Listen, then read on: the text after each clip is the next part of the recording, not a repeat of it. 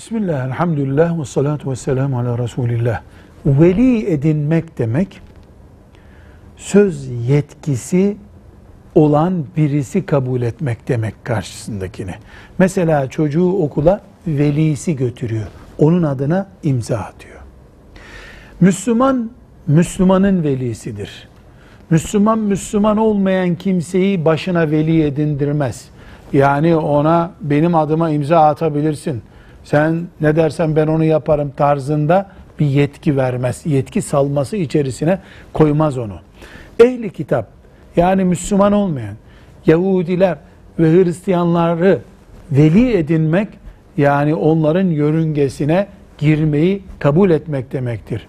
İmani konularda ehli kitabın yörüngesine girmek, kastederek, bilerek iman yörüngesinden, Kur'an yörüngesinden, ashab-ı kiram çizgisinden kopmak demektir.